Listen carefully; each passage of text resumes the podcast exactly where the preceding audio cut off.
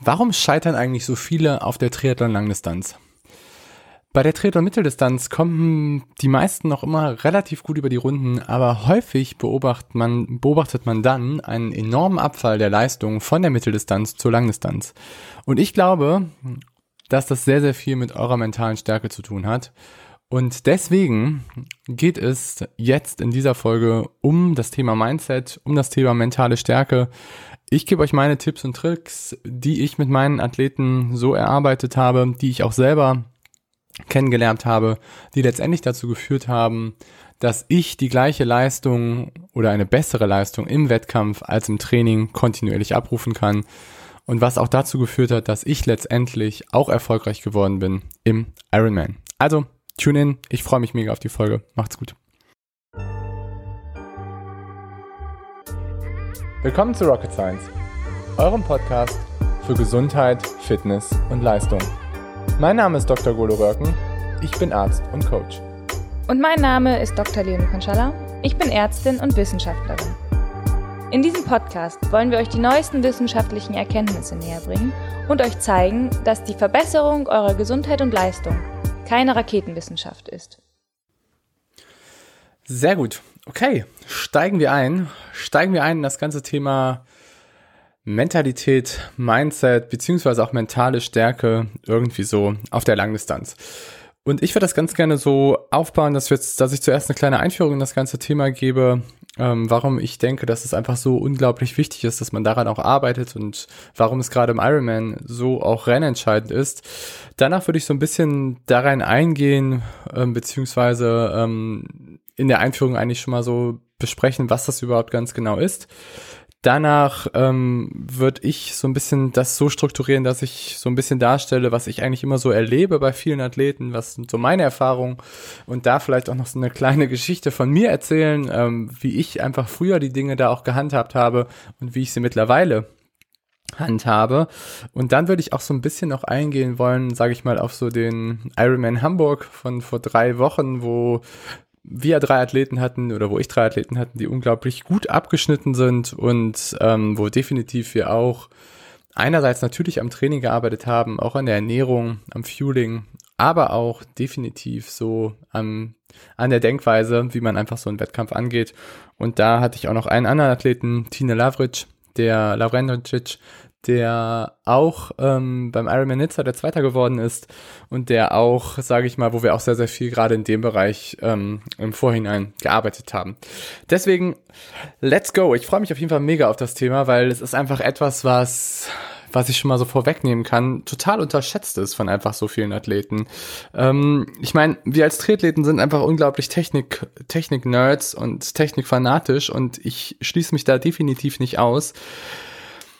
Aber ähm, je mehr ich einfach auch lerne, je mehr ich mich auch beschäftige mit ähm, Sportwissenschaft, mit Medizin, mit einfach der Leistungsfähigkeit, desto mehr merkst du einfach auch, dass wir eben keine Maschinen sind und dass wir nicht einfach nur eine VO2 Max und eine VLA Max sind, wo wir einfach gewisse Parameter berechnen und letztendlich kommt dann die Wettkampfgeschwindigkeit dabei raus, sondern es gibt eben ganz, ganz viele Faktoren, die einfach dazwischen liegen und die einfach auch entscheidend sind, um wirklich erfolgreich zu sein und dabei vor allen Dingen, um wirklich erfolgreich zu sein im Wettkampf.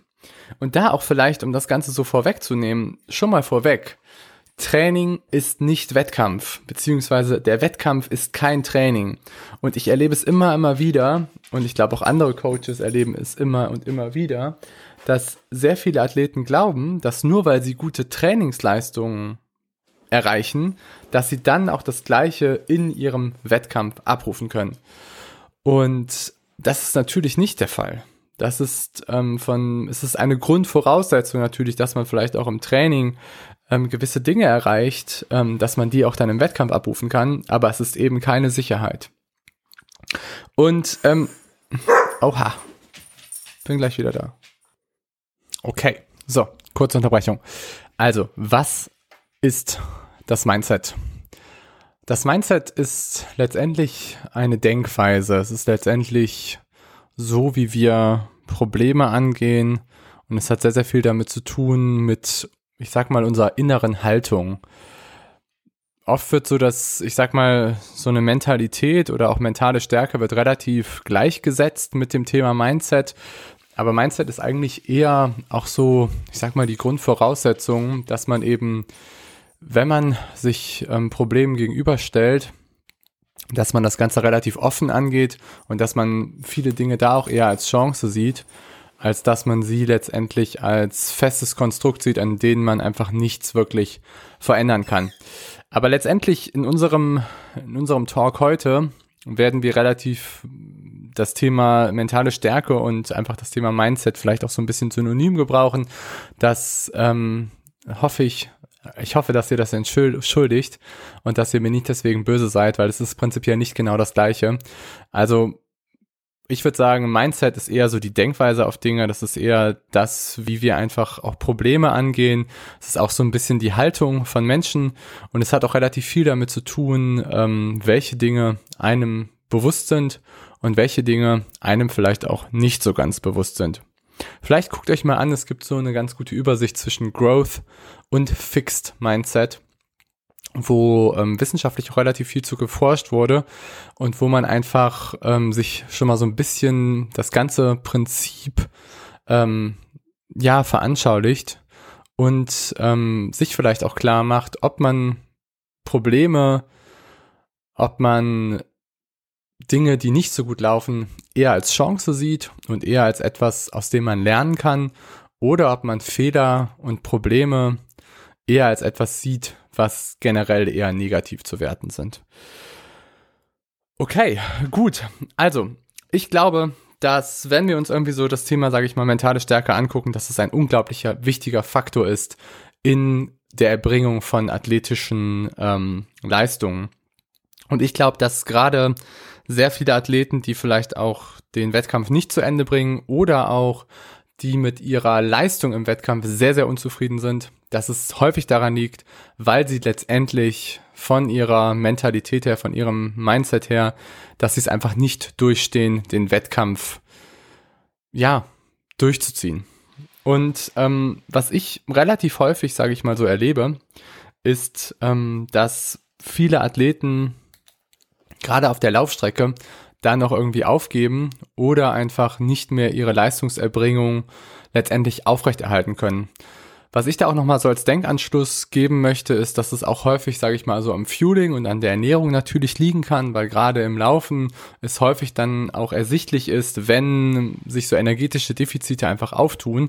Das heißt, wenn du nicht genug Energie hast, um, das, um den Wettkampf durchzustehen. Was aber auch ein Grund sein kann, ist eben, dass man von der mentalen Stärke das Ganze einfach nicht so durchziehen kann. Und vielleicht da auch so nochmal so eine ganz kleine Story einfach so vorweg von mir. Also, ich habe das ganze Thema immer total belächelt. Ich habe einfach immer nur gesagt, so, okay, wir sind einfach Maschinen und wir sind letztendlich ähm, so programmiert, dass wir, wenn wir eine hohe V2 Max haben, wenn wir irgendwie andere Parameter haben, die wir messen können, dann ist das letztendlich alles, was wir brauchen und damit kann ich letztendlich alles erklären und damit kann ich letztendlich auch mich selber bewegen ähm, in einen Bereich, ähm, wo ich halt ja den perfekten Wettkampf quasi absolvieren kann.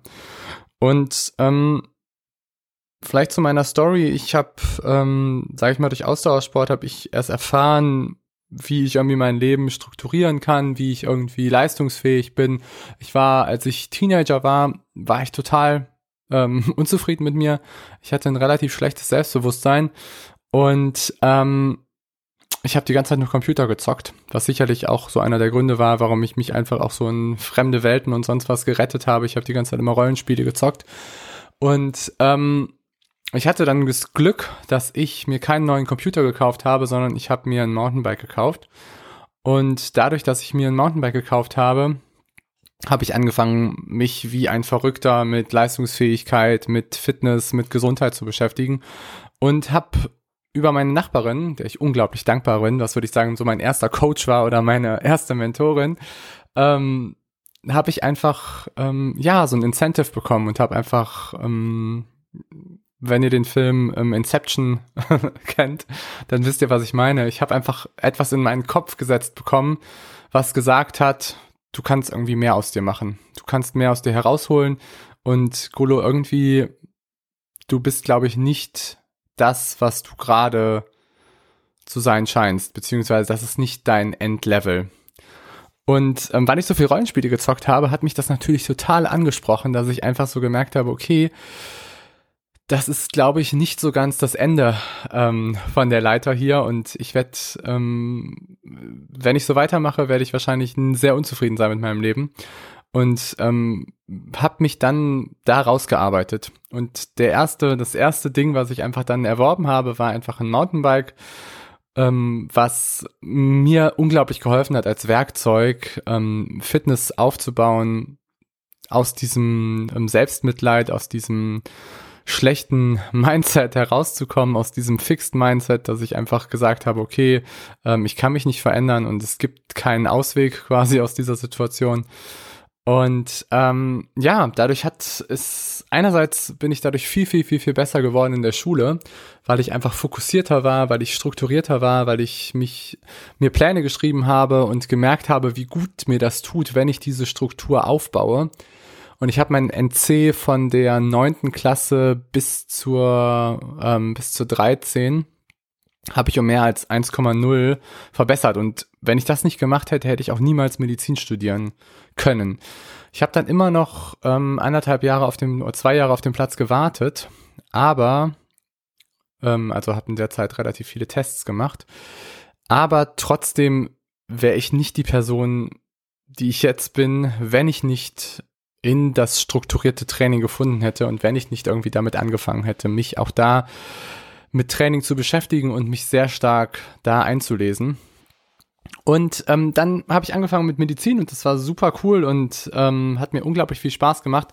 Und dann habe ich eigentlich im Studium den Wunsch gehegt, dass ich mich doch irgendwann mal für die Ironman-Weltmeisterschaft qualifizieren möchte. Das war mein Traum für mehr als fünf Jahre. Also ich habe 2008 meinen ersten Ironman gemacht, ähm, direkt neben dem, dem Abi. Ich habe 2008 auch Abi gemacht und habe gleichzeitig gesagt, so, ich möchte jetzt meinen ersten Ironman machen. Ehrlich gesagt auch so ein bisschen aus Trotz, weil ähm, mein Onkel mir gesagt hat, das schaffst du nie im Leben. Du bist einfach nur ein Mountainbiker, du hast ein bisschen Fahrrad, du kannst ein bisschen Fahrrad fahren, aber du kannst nicht schwimmen und laufen. Und das hat mich so getriggert, dass ich sag, gesagt habe, so, okay, jetzt erst recht diese, diese Denkweise, dieses Mindset zieht sich immer noch so ein bisschen durch mein Leben.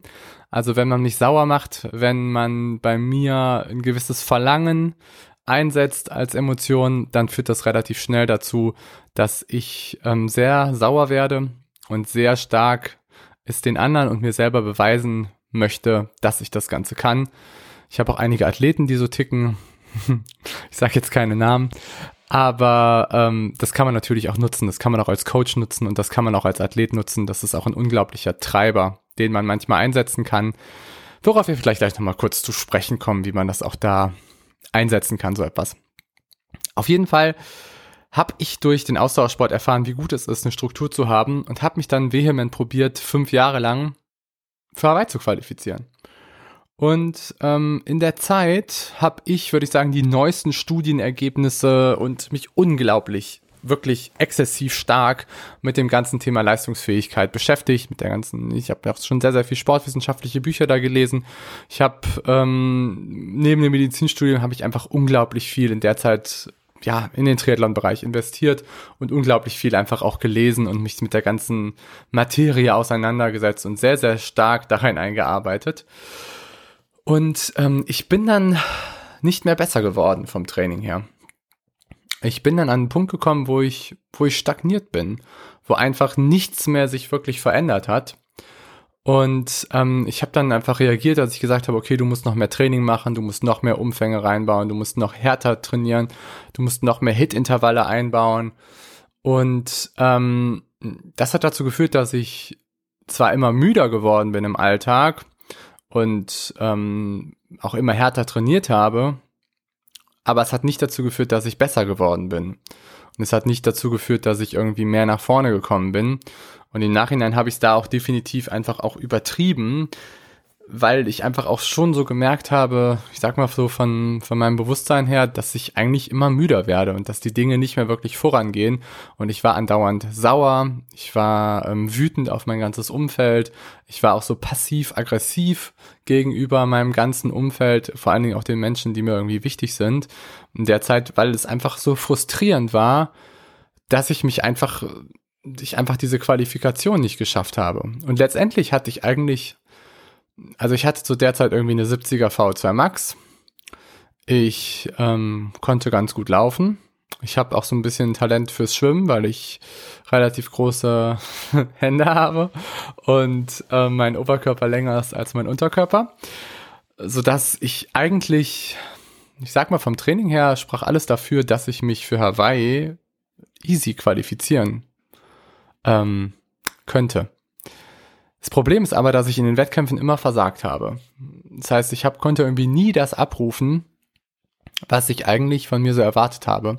Und ich weiß, da gab es zum Beispiel so ein Schlüsselereignis ähm, 2014 beim Ironman Mallorca, wo ich ähm, absolut probiert habe, mich zu qualifizieren. Und ähm, ich war vorher, hatte ich ähm, eine Formulatur, was bei den Medizinern ein Praktikum ist, was man im Ausland machen kann oder was man zu Hause machen kann und was wir alle machen müssen. Und ich habe meine Formulatur in St. Moritz gemacht und habe das Ganze so als Höhentrainingslager benutzt. Und erstens, ich habe gemerkt, dass Höhentraining total gut bei mir funktioniert. Ich habe mich selten so gut gefühlt und ich habe mich auch selten so gut gefühlt von meinen Trainingsleistungen. Also das hat echt enorm was noch was gebracht, dass ich nach vorne gegangen bin. Obwohl ich die ganze Zeit vorher stagniert habe, hat dieses Camp doch nochmal dazu geführt, dass ich da nach vorne gekommen bin. Und obwohl ich viel, viel weniger trainiert habe, weil in der Formulatur musste ich halt relativ viel arbeiten. Ich habe das damals in der Klinik gut gemacht. Und ähm, die gibt's glaube ich, nicht mehr in St. Moritz. Aber auf jeden Fall ähm, war das relativ viel Arbeit. Ich habe auch nicht so viel trainiert. Ich war im Sommer da. Das Wetter war ziemlich übel. Es hat teilweise sogar geschneit im Juni oder Juli. Auf jeden Fall ähm, fühlte ich mich ehrlich gesagt ganz gut.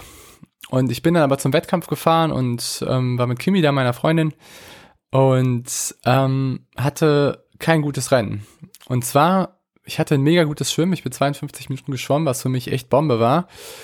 Und bin dann sehr gut eigentlich so vom Radfahren her ähm, bin ich dreieinhalb Stunden komplett alleine gefahren und habe irgendwie 260, 270, 280 Watt ähm, gepusht. Ich glaube, ich hatte sogar im Durchschnitt damals irgendwie eine Normalized Power von 270 Watt. Auf jeden Fall bin ich dann nach dreieinhalb Stunden von einer Riesengruppe eingeholt worden von Athleten. Und das war für mich mental so ein Stieb oder so ein Hub, ähm, davon habe ich mich einfach nicht mehr erholt. Weil ich einfach das Gefühl hatte, ich mache das ganze Rennen allein und es läuft super gut und dann bin ich einfach eingeholt worden. Und das war für mich äh, einfach so ein, ein Hieb zu sagen, okay, das war's, ich gebe jetzt auf ich habe das Rennen dann noch zu Ende gemacht, ich bin dann noch angefangen zu laufen und eigentlich, ich habe mich auch nicht schlecht gefühlt, aber ich habe mich selber bemitleidet. Ich habe mir selber die ganze Zeit eingeredet, dass, oh, Kohle, du, du Armer, du fährst das ganze Ding komplett alleine und dann holt dich einfach eine Gruppe von 30 Athleten ein, die alle im Windschatten fahren. Und das war für mich die Ausrede, den Wettkampf nicht gut zu Ende zu bringen.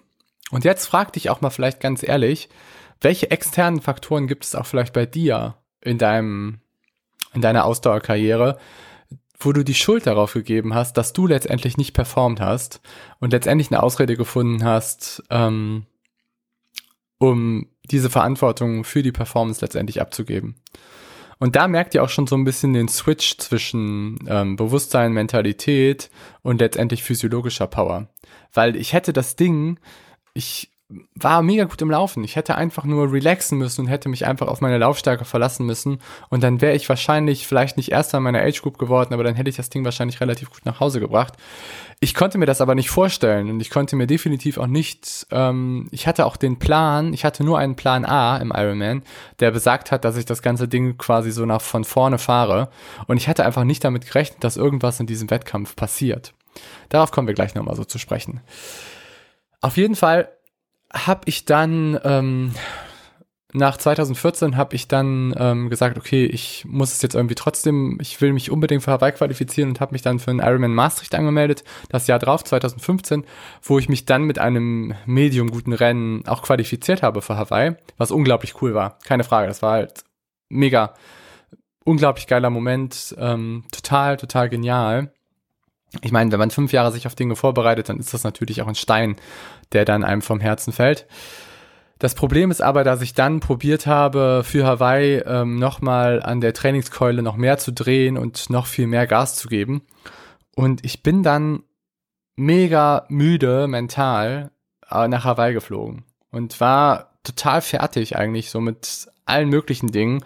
Zu der Zeit haben wir auch, ähm, hatten wir auch in der Uni relativ viel zu tun. Ich habe angefangen mit dem Coaching und es waren sehr, sehr, sehr viele Dinge, die einfach da auf mich eingeprasselt sind. Ich habe das alles nicht berücksichtigt, weil ich einfach nur gesagt habe, ich bin eine Maschine und ich muss einfach funktionieren. Was aber dann gefühlt hat, dass ich auf Hawaii das schlimmste Rennen hatte, was man sich einfach so vorstellen kann. Also so vom Athletentyp her, ich würde sagen, ich bin ein ganz guter Fahrradfahrer und kann auch hinten raus ganz gut laufen und Schwimmen ist bei mir so alright, wenn ich trainiere. ähm, aber auf Hawaii hatte ich noch ein ganz gutes Schwimmen und für alle, die sich mal für Hawaii an dem Wettkampf teilnehmen wollen, das Schwimmen ist ziemlich wichtig, weil die Winde da immer relativ schnell drehen und du musst einfach gucken, dass du relativ schnell aus dem Wasser rauskommst. Auf jeden Fall, ich hatte ein ganz gutes Schwimmen und bin dann noch, ähm, sage ich mal so, mit der vorderen Gruppe auch ganz gut gefahren.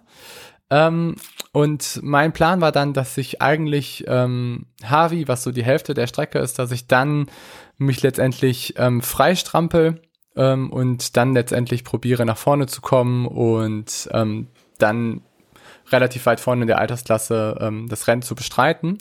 Und das hat einfach überhaupt nicht funktioniert. Und ich bin dann auf Harvey so gegen eine Wand gefahren und hatte dann den Rückweg meines Lebens, wo ich schon zwei, dreimal angehalten habe und ähm, gesagt habe, ich mache das Rennen nicht zu Ende. Dann habe ich fünf Kilometer vor dem Ende der Radstrecke angehalten, habe mich in zu einem Zelt zu den Volunteers gesetzt, habe kurz mal ein, zwei Tränen verdrückt, habe irgendwie gesagt, dass ich nicht mehr kann und irgendwas mit meinem Körper nicht stimmt. Dann kam irgendwie das medizinische Team, die haben mich untersucht, haben dann festgestellt, dass mit mir physiologisch alles komplett in Ordnung ist dass ich nur vielleicht gerade eine kleine Panikattacke gehabt habe. In dem, Moment, in dem Moment kam man Jan Frodeno das erste Mal da irgendwie vorbeigelaufen, der gerade Führender war und das Rennen ähm, bestritten hat und dann das Ding gewonnen hat. Und ähm, die Volunteers meinten dann zu mir, ähm, you know, the only people who actually quit this race are um, people who cannot compete or who are not able to finish. And I think you are quite able. Und das hat natürlich dann mit mir so ein gewisses Schuld-Dingen ausgelöst und hat mir einfach ganz klar gezeigt, dass ich definitiv das Rennen beenden sollte. Und da bin ich noch in die Wechselzone gefahren und bin 30 Kilometer vom Marathon gegangen und 12 Kilometer gelaufen. Ich hatte dann ein paar echt nette ähm, Konversationen auf der Strecke beim Gehen und es war mir unglaublich unangenehm. Aber ich war einfach nur fertig. Ich war einfach gefrustet. Ich war mental total müde und ich konnte mir einfach nicht vorstellen, ähm, das Ding gut zu gestalten. Und letztendlich habe ich, war ich mental einfach down und fertig. Und ich hatte ähm, in den Wochen zuvor einfach nicht mit mir zusammen trainiert, sondern gegen meinen Körper trainiert. Und dann habe ich ein Jahr keinen Triathlon gemacht, weil ich einfach gesagt habe, okay, Hawaii, das war's. Was, was kommt jetzt noch? Und ich hatte irgendwie ein blödes Rennen, das war sehr unangenehm.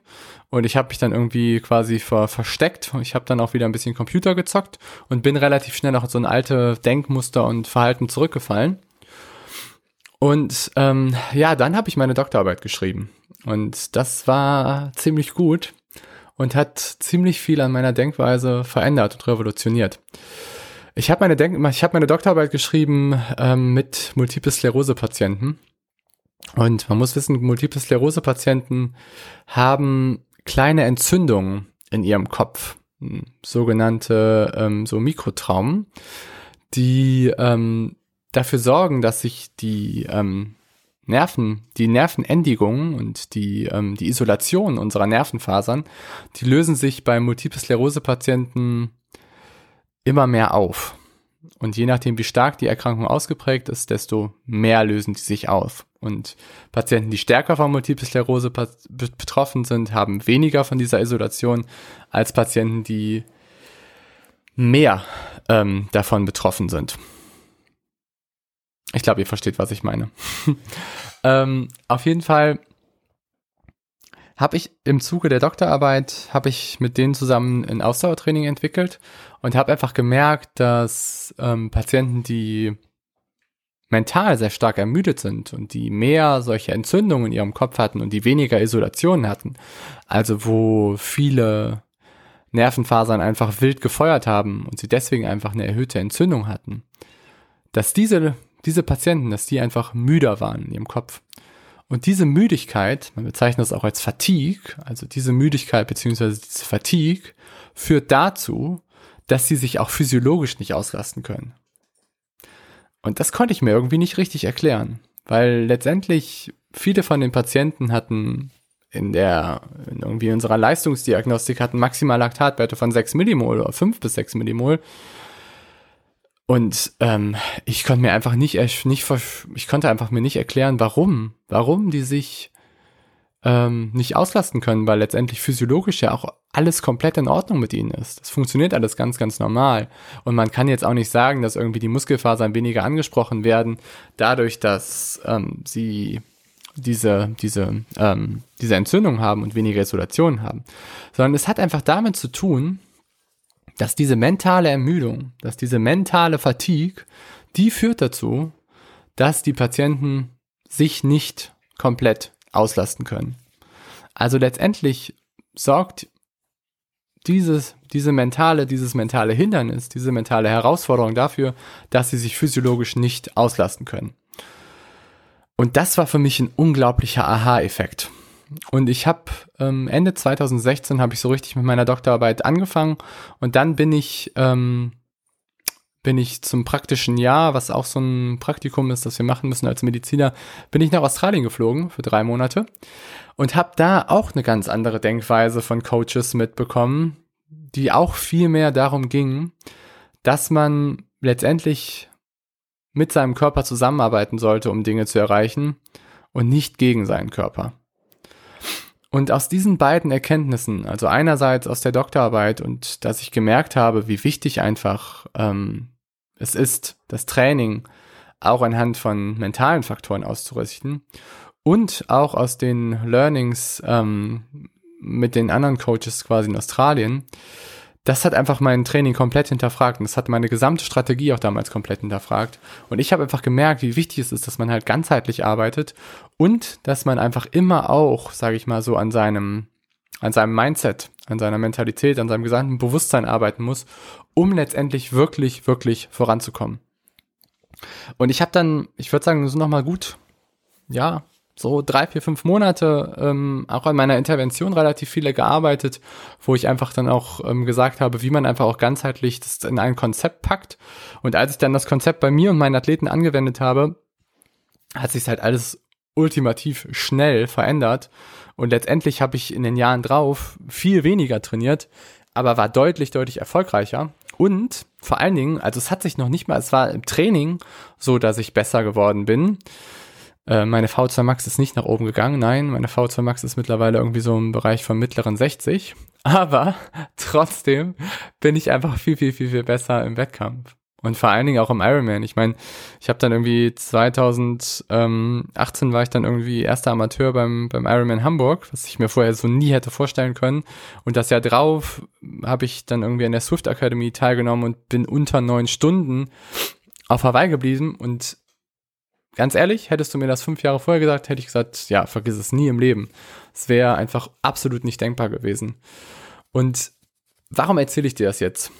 Ich erzähle dir das, weil ich einfach immer wieder merke, dass so viele Athleten einfach nur auf ihr Training schauen und vielleicht manchmal noch irgendwie so, vielleicht noch so ein bisschen auf ihre Ernährung achten, aber letztendlich so, dass das Thema irgendwie Mindset oder das Thema einfach auch, wie man eine gewisse mentale Stärke und wie man letztendlich auch seine Gehirnfunktion nutzen kann, um wirklich leistungsfähig zu sein, das wird viel zu oft einfach vergessen.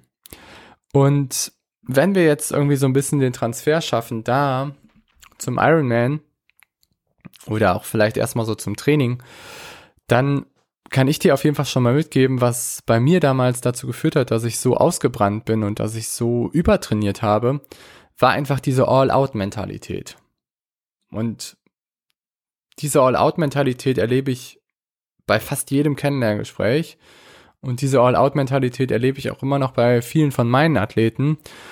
Und All-Out-Mentalität beschreibt einfach nur, dass Athleten denken, dass sie im Training immer an ihr Belastungsmaximum gehen müssen.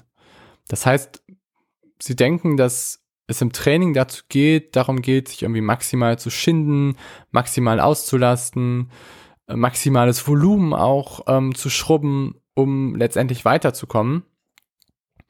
Diese Denkweise führt aber erstens dazu, dass du im Wettkampf nicht richtig, dass du dich im Wettkampf nicht richtig auslasten kannst, weil du letztendlich ja schon 100% im Training gibst. Und ich sag mal, allein so vom, vom Mindset her, wenn du halt irgendwie so denkst, okay, ich gebe 100% im Training, dann hast du keine Prozent mehr, die du halt im Wettkampf geben kannst. Und da zum Beispiel auch vielleicht nochmal so ein Zitat von Heilige Brelassi, der immer gesagt hat, ich bewahre mir die letzten 5% für den Wettkampf aus, beschreibt einfach schon ein gewisses Bild, dass letztendlich der Wettkampf, das ist, wo es darum geht, all out zu gehen, es aber im Training nicht darum geht. Im Training geht es einfach darum, seinen Körper und seinen Geist optimal darauf vorzubereiten, dass man die nächste Stufe erklingt, dass man besser wird, dass man seine Leistungsfähigkeit verbessert und dass man, wenn man es möchte, die Voraussetzungen schafft, um im Wettkampf dann wirklich abzuliefern.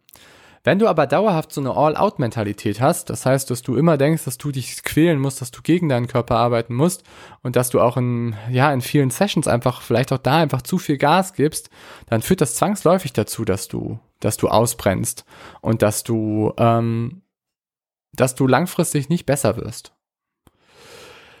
Und ich mache da auch vielen Athleten gar nicht so den Vorwurf, weil wenn du dir jetzt irgendwie mal so die ganzen Ausdauerdokus anguckst, auch ähm, zu vielen Profis oder auch zu vielen, ähm, ja, so wie gesellschaftlich das ganze Thema gesehen wird, dann ist Ausdauersport irgendwie immer mit Schmerz verbunden und viel auch mit Elend verbunden und viel damit, dass man sich maximal quält, um letztendlich die Dinge zu erreichen. Das mag sein, ne? Also das mag sein, dass es im, im Wettkampf ist es definitiv eine Eigenschaft, wo das sehr, sehr wichtig wird. Darauf kommen wir gleich nochmal zu sprechen. Aber im Training geht es nicht darum. Im Training geht es ganz selten mal darum, dass man genau in diesen Bereich geht, sondern im Training geht es viel, viel mehr darum, dass man kontinuierlich an sich arbeitet und kontinuierlich seinen Körper, aber auch seinen Geist weiterentwickelt, um letztendlich da auch zu wachsen. Und das ist erstmal so der allererste Mindset-Shift, der bei mir ähm, stattgefunden hat und den ich auch bei meinen Athleten immer probiere einzusetzen und damit auch Tools zu arbeiten, dass sie da weiterkommen, weil es halt super wichtig ist, dass du Training als Training betrachtest und Training nicht als Wettkampf betrachtest. Und sei mal ehrlich zu dir, wie oft hast du auch irgendwie Trainingssessions gehabt, wo vielleicht du gerade noch mal eben eine kleine Swift-Session mit drin hattest und der neben dir einfach schneller war als du oder du auch mit deinen Kollegen unterwegs warst und einige einfach schneller waren als die anderen und du einfach mit denen dann mal eben all out gelaufen bist. Ich erlebe aber immer wieder, dass gerade so diese letzten 1, 2, 3 Prozent, ähm, also die, sage ich mal, 97, 98, 99, 100 Prozent, dass die halt vor allen Dingen dazu führen, dass du dich letztendlich verletzt oder auch, dass du zu viel gibst. Okay, sehr gut, okay, gut. Ähm, wenn wir aber jetzt mal so, sage ich mal, weitergehen und dann uns auch so Richtung Wettkampf entwickeln, dann stellt sich natürlich auch so für viele die Frage, erstens, wie werde ich denn jetzt wirklich stärker im Wettkampf? Und ähm, Zweitens, wie kann ich meine Trainings-Sessions auch auf den Wettkampf transferieren? Okay, fangen wir erstmal mit zweitens an. Und zwar, wenn du merkst, dass dein, du im Training nicht, dass du im Training besser performst als im Wettkampf, dann musst du definitiv daran arbeiten, an diesen 95 Prozent, an denen wir eben einfach gesprochen haben. Du musst einfach eine gewisse Aggressivität entwickeln, um einfach im Wettkampf dann auch gut zu performen. Und du musst auch irgendwie den Wettkampf als etwas sehen, was Spaß macht, wo du dein ganzes Umfeld mitnimmst, wo du ähm, letztendlich auch so ein gewisses Momentum erzeugst. Sei es irgendwie deine Vereinskollegen, sei es deine Familie, sei es Leute, die dir auch gut, die dich da auch gut unterstützen. Und ähm, du musst selber halt sehr, sehr viel Bock darauf haben, da auch irgendwie so an deine Grenze zu gehen. Und wenn du das nicht hast, dann ist es definitiv ein Anzeichen dafür, dass irgendwas in deinem Training nicht ganz richtig abläuft oder dass du dich auch schon Richtung Übertraining bewegst, weil was auch häufig ein Fall sein kann, ist, dass deine hormonellen Achsen sich schon verschoben haben und du einfach auch gar nicht mehr so viel Lust hast auf, auf einen Wettkampf. Und ähm, ich sage zum Beispiel meinen Athleten oder ich finde es immer sehr, sehr wichtig, dass man, wenn man High-Intensity-Sessions plant, dass man darauf Lust hat und dass man Bock hat, an dem Tag eine High-Intensity-Session zu machen. Wenn man dauerhaft schon müde ist und dauerhaft das Gefühl hat, dass es eigentlich nicht so richtig cool ist, das Ding durchzuziehen, dann ist es meistens so, dass sich gewisse Dinge einfach da auch schon verschoben haben. Deswegen horch da einfach auch nochmal so in dich rein. Und wenn du das Gefühl hast, bei einigen Sessions, gerade im Richtung High-Intensity-Bereich, dass du da eigentlich gar nicht so richtig drauf Lust hast, dann ist das meistens schon so ein Anzeichen dafür, dass da was nicht so gut funktioniert und stimmt. Okay, gut. Kommen wir auf den Wettkampf. Ja, also, wenn wir uns jetzt einfach so einen Ironman angucken, dann ist die Grundvoraussetzung, dass ihr versteht, dass das Ding hart ist. Das klingt jetzt wieder so banal. Aber Ironman heißt Ironman aus einem bestimmten Grund. Das Ding ist einfach hart. Das Ding ist einfach etwas, was dich an deine Grenze bringen wird. Und du bist einfach besser verdammt nochmal darauf vorbereitet, dass du da auch an deine Grenze gehen musst. Und Ironman ist kein Training. Und ein Wettkampf ist kein Training. Und ich erlebe es immer wieder, dass Menschen glauben, nur weil sie gut im Training abgeschnitten haben, das auch immer so transferieren auf den Wettkampf. Aber das ist nicht so. Nur ein gutes Training ist keine Garantie für ein gutes Abschneiden im Wettkampf. Es ist eine Grundvoraussetzung. Aber ob du letztendlich gut abschneidest im Wettkampf, ist von anderen Dingen abhängig und ist immer multifaktoriell. Und da gibt es einige Dinge, die du beherrschen kannst und die du kontrollieren kannst. Das hat vor allen Dingen mit dir, mit deiner Person, mit wie du auch mit Problemen umgehst zu tun. Und es gibt Dinge, die du nicht ändern kannst wie einen Platten, wie gewisse Konkurrenten, die auf einmal auftauchen, die du nicht auf deinem Radar hattest, die schneller sind als du, wie die Temperatur des Wassers, wie Regen, wie viele Dinge. Aber generell ist es durchaus sinnvoll, sich einerseits mit einem Best-Case-Szenario zu beschäftigen und andererseits mit einem Worst-Case-Szenario. Das heißt, wenn du dir jetzt einfach deinen Wettkampf überlegst, dann mal dir mal das Rennen aus, wie es im besten Fall laufen könnte.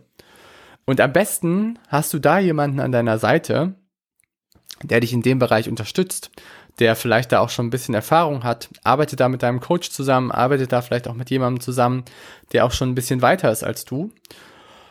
Und mal dir das Rennen einfach mal so aus, wie es einfach genau zu laufen hat. Das heißt, du startest vielleicht den Tag vorher, was machst du da nochmal, wie aufgeregt bist du, was isst du, ähm, wann gehst du schlafen und dann wie läuft einfach der Tag von, vom Aufstehen bis zum Schwimmen, dann zum Wechsel, Radfahren, Wechsel, Laufen.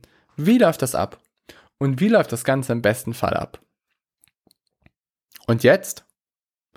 Was könnte denn passieren? Was könnte denn schiefgehen? was könnte denn auch nicht so gut laufen? Und was wäre denn das Worst-Case-Szenario? Und viele Athleten werden jetzt so denken, nee, ich denke auf jeden Fall nicht daran. Ich denke auf jeden Fall nicht an das Worst-Case-Szenario. Ich denke auf jeden Fall nicht daran, dass ich einen Platten habe. Ich denke auf jeden Fall nicht daran, dass ähm, ich vielleicht Magen-Darm-Probleme kriege. Ich denke auf jeden Fall nicht daran, dass ähm, es regnen könnte. Aber es kann alles passieren. Und nur einen Plan A zu haben, ist definitiv keine Option. Außer du bist vielleicht Jan Frodeno. Und ich glaube auch, dass Jan Frodeno Plan Bs in seinem Repertoire hat. Also, lange Geschichte, kurzer Satz. Es ist super, super wichtig, dass du dich einerseits mit, mit Best-Case-Szenario beschäftigst und danach aber auch mit dem Worst-Case-Szenario. Was kann alles schiefgehen? Was ist, sind die Dinge? Wie reagierst du dann? Wie reagierst du auf, ähm, ja, wenn einfach mal Dinge auch nicht so gut laufen? Und gerade auch so auf der Laufstrecke, mach dir einfach bewusst, dass das Ding wird verdammt wehtun. Und wenn du letztendlich da auch ähm, eine gute Platzierung erreichen willst, das betrifft jetzt vor allen Dingen auch die, die Athleten, die sich irgendwie qualifizieren möchten, dann brauchst du auch da irgendwie eine gewisse Taktik vielleicht. Und da auch eine Taktik, wie das ganze Ding gut laufen kann und wie das ganze Ding auch vielleicht nicht so gut laufen kann. Zum Beispiel da auch vielleicht wieder auch wie so eine Geschichte bei mir, auch aus dem Coaching ähm, vom Ironman Hamburg. Also ähm, Lars ist ein, ist ein Athlet von mir, der war auch hier im Podcast, Lars Wichert, kennen vielleicht die einen oder anderen. Ähm, Ruder, Olympionik, zweimaliger Olympionik und der hat den Ironman Hamburg vor vier Wochen gewonnen.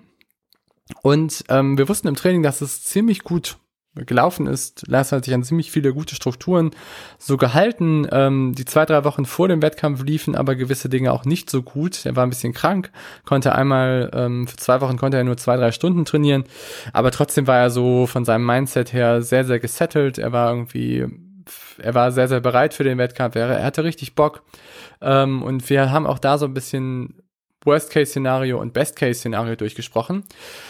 Und eine Woche vor dem Wettkampf habe ich ihn dann auch mal so gefragt, ähm, ja Lars, was wäre denn, wenn du, sag ich mal, so das Rennen anführen würdest? Wie würdest du dich denn dann irgendwie fühlen?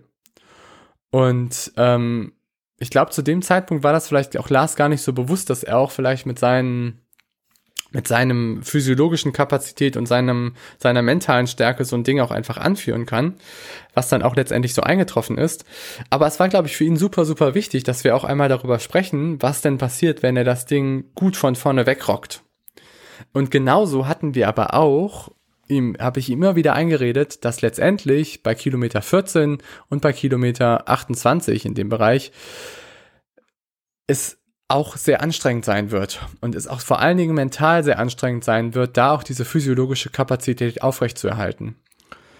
Ich erzähle, ich sage meinen Athleten immer, dass gerade beim Laufen es einfach von Kilometer 14 bis, bis 30 einfach auch sehr, sehr weh tut und dass sie sich auch damit auseinandersetzen müssen, dass sie dann keine Lust mehr haben werden. Du wirst immer in einem Wettkampf auch da in den Punkt kommen, außer vielleicht in den zwei drei Prozent von Wettkämpfen, wo alles irgendwie perfekt läuft, wo du einfach nicht mehr so wirklich Lust hast, das Ganze aufrechtzuerhalten. Und sich das Ganze nicht bewusst zu machen, ist ein ganz, ganz großer Fehler.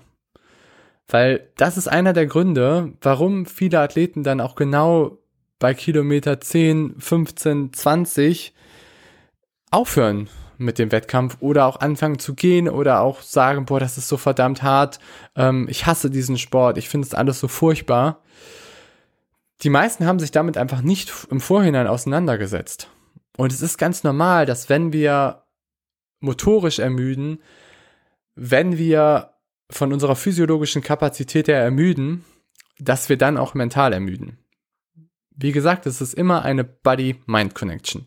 Das heißt, unser, gesamte, unser gesamtes Bewusstsein hängt sehr, sehr stark daran ab, was wir kontinuierliches für Feedback bekommen von unseren Muskeln, von unserer gesamten externen Kapazität, von einfach allen Prozessen, die einfach ähm, nicht in unserem Gehirn stattfinden. Es ist ein kontinuierlicher Feedback-Prozess. Und es ist normal, dass du letztendlich mental auch müder wirst, je ermüdeter auch dein Körper wird.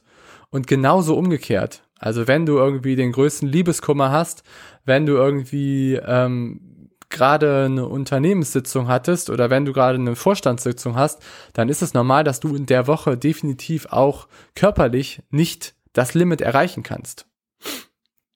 Und es ist erstmal wichtig, dass du dir dafür ein gewisses Bewusstsein schaffst. Und da geht es mir auch vor allen Dingen heute in dem Podcast drum. Also wir können sicherlich nicht das ganze Mindset-Thema irgendwie in eine einem Stunde Podcast erklären. Aber mir geht es einfach darum, dass wir, dass wir ein gewisses Bewusstsein dafür schaffen, wie wichtig das Ganze einfach ist. Und da auch vielleicht nochmal, ähm, um das so ein bisschen auch da nochmal, ich sag mal, zu veranschaulichen, wie wichtig das ganze Thema ist. das beste Beispiel ist da immer auch der, der Ironman Hawaii oder auch generell ein Ironman, wo die Athleten in der Woche vor dem Wettkampf unglaublich viele Projekte noch abschließen möchten oder sich auch neue Projekte eröffnen oder auch neue Probleme auftauchen. Und wenn du Probleme hast, sei es, dass dein Fahrrad noch nicht fertig ist, sei es, dass du die Dinge noch erledigen musst, sei es, dass du viele Sachen auch vielleicht noch nicht getestet hast, sei es, dass du familiäre Probleme hast, sei es, dass du Jobsachen hast, die du noch nicht abgeschlossen hast, dann würde ich dir definitiv nicht empfehlen, das in der letzten Woche vor dem Wettkampf zu machen. Weil das sind genau die Dinge, die unsere Großhirnrinde krass aktivieren. Das sind genau die Dinge, die dafür sorgen, dass wir bewusstseinsmäßig erstmal richtig schön feuern und dass wir richtig schön über diese Dinge einfach nochmal sehr, sehr stark nachdenken. Und das führt dazu, dass wir einerseits den Fokus vom Wettkampf verlieren. Das ist ein Riesenproblem. Und das andere ist, das führt auch dazu, dass wir eben eine gewisse Ermüdung haben, eine gewisse mentale Ermüdung haben, die sich dann negativ auswirkt auf unsere Wettkampfperformance. Deswegen musst du dir so ein bisschen überlegen, wie viele Events du denn jetzt ähm, von deiner Langdistanz noch irgendwie in die Woche packst. Und ob wirklich du das kritische Familiengespräch noch am Donnerstag vor deinem wichtigsten Wettkampf führen musst oder ob du das einfach auch vielleicht nach deiner Langdistanz machen kannst. Und da geht es mir auch wiederum jetzt auch nur darum, da einfach auch wieder so ein gewisses Bewusstsein dazu zu schaffen, dass wenn du mental ermüdet bist, wie meine, wie meine Multiple Sklerose-Patienten, ähm, die ich in der Doktorarbeit betreuen durfte, dann wirst du physiologisch nicht deine gesamte Kapazität abrufen können.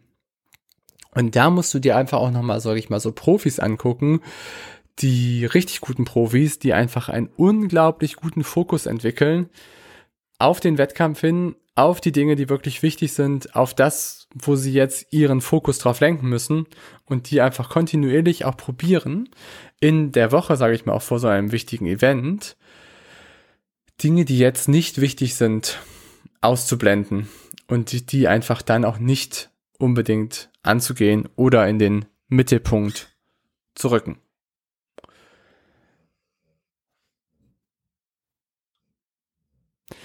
Okay, gut. Abschließend noch vielleicht auch sah auch noch mal einen gewissen Tipp, weil ähm, das auch was ist, ist, was ich jetzt auch in der letzten Zeit sehr sehr stark erlebt habe und äh, mitnehmen durfte, auch von meinen Athleten, ähm, auch bezüglich des Ironman Hamburgs. Und zwar beim Ironman Hamburg, es war für mich ein unglaublich geiler Tag als Coach, muss ich sagen. Also vielleicht auch nochmal zum Hintergrund.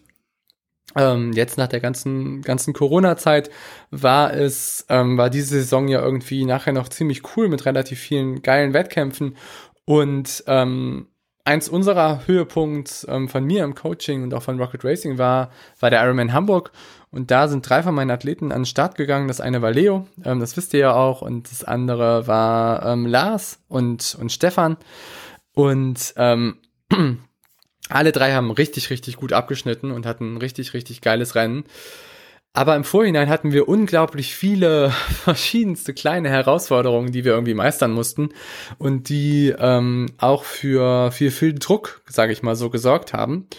Und ähm, wir werden auch nochmal einen Podcast mit Leo dazu machen, weil das war auch definitiv was, wo auch gerade so vom Mindset-Thema man nochmal sehr, sehr gut drüber sprechen kann, weil Leo natürlich irgendwie auch durch ihre ähm, ärztliche Tätigkeit da auch vor viele mentale Herausforderungen immer so gestellt wird und auch ähm, ihr Job sie auch davor viele Herausforderungen stellt, gerade so mit ihrer Work-Life-Training-Balance, ähm, so dass wir da einfach immer genau gucken, was gerade so auch ähm, ihr Mindset nicht sehr, sehr stark darunter leidet, dass sie auch sehr, sehr müde wird und dass sie letztendlich auch sich die Dinge da auch vielleicht nicht mehr vorstellen kann.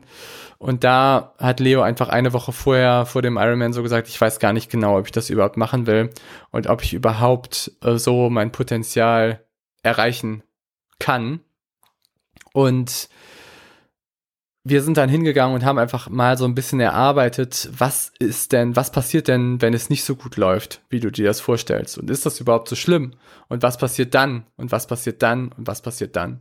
Also wir sind dann ganz klar ein Worst-Case-Szenario durchgegangen, was sich letztendlich nicht bewahrheitet hat, was aber Leo, glaube ich, einfach eine gewisse Sicherheit gegeben hat, ähm, das Rennen auch gut durchzuziehen. Was ich aber jetzt noch erzählen möchte, weswegen ich das auch nochmal aufgreife, ist, wie krass diese drei Athleten auch untereinander ein Momentum erzeugt haben und wie krass diese drei Athleten dann auch irgendwie über unsere Community sich gegenseitig da auch gepusht haben. Wir hatten einen Testwettkampf ähm, vier Wochen vorher, wo wir einfach auch schon sehr, sehr viele Dinge so simuliert haben und wo du einfach so ein gewisses Momentum, ähm, acht Wochen vorher, wo du einfach so ein gewisses Momentum erlebt hast. Und dieses Momentum hat sich einfach durchgezogen bis zum Wettkampf. Und ich kann auch nur noch mal sagen, dass es sehr, sehr, sehr, sehr wichtig ist, dass du dein Umfeld mitnimmst, dass du ähm, daran arbeitest, so ein Momentum einfach zu erzeugen und dass du da auch probierst, eine Leidenschaft zu erzeugen für ähm, den Wettkampf, für das Umfeld, dass du ein geiles, ähm, geiles Erlebnis schaffst für dich, weil das macht dich auch richtig hungrig auf so einen Wettkampf. Und wenn du einfach ein geiles Erlebnis schaffst und wenn du letztendlich emotional etwas schaffst, was dich pusht, was aber auch dein Umfeld pusht, und was auch andere Leute in deinem Umfeld anregt, vielleicht auch Dinge zu verändern, dann ist es ein unglaublich großer, großer Treiber. Und ich kann da nur auch zum Beispiel Stefan nehmen, der ähm, einfach jemand ist, der einfach ein unglaublich sympathischer, cooler Typ ist, der es schafft, sein gesamtes Umfeld so stark mitzunehmen und so stark nach vorne zu bringen, dass er sich seine Leistung um 180 Grad gedreht hat er aber auch, sage ich mal, das Umfeld von ganz vielen Leuten um sich herum so verändert hat, dass sie auch alle nach vorne kommen. Und er es einfach auch immer wieder schafft, auch Leute bei sich zu integrieren, die ihn weiterbringen, die er aber auch weiterbringen bringen kann. Und das ist vielleicht auch noch so eine kleine Anekdote aus dem Coaching. Da könnt ihr euch gerne auch noch mal so den Podcast anhören mit Dan. Das war auch irgendwie unglaublich cooler Podcast, mir sehr, sehr viel Spaß gemacht und auch sehr, sehr viele Aha-Erlebnisse. Aber Coaching funktioniert vor allen Dingen dann gut, wenn du als Coach gibst, aber auch genauso wiederkriegst von deinem Athleten.